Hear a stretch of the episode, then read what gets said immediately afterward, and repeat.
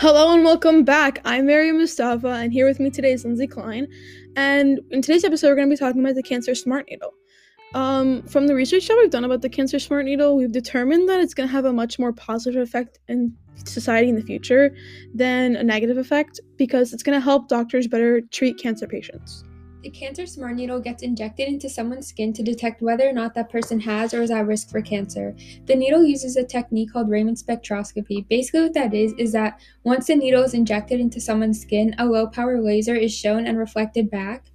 And cancerous cells reflect the light back differently than healthy cells do. This can help doctors determine whether or not that patient has cancer.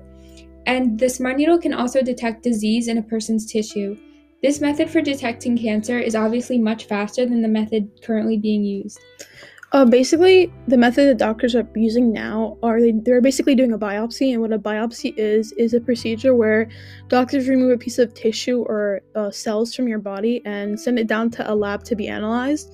And a biopsy can normally cost about um, $120 to $450 and it could also take days for results of a biopsy to come in, which can create a lot of anxiety for people.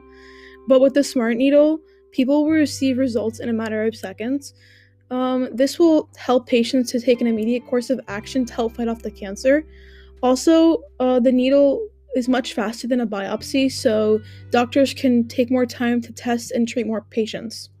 Not only is the Cancer Smart Needle easier than a biopsy, but it, it is also much cheaper and since it doesn't have to take as much time to perform.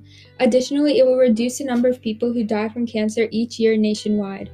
With the amount it costs, not many people can afford cancer treatments, causing the death rates to be significantly high. In 2020 alone, roughly 1.8 million people were diagnosed with cancer in the United States, and an estimated 606,520 people died. However, the Smart Needle will reduce that number greatly. Honestly, from the research that we've done about the Smart Needle, it's honestly just an amazing like the piece of technology, yeah. and it's really amazing to see how far the like technology today is gonna come along to help so many people. But that's all we have today on the Cancer Smart Needle. Uh, tune in next time for more episodes about new technology and how it will impact uh, society.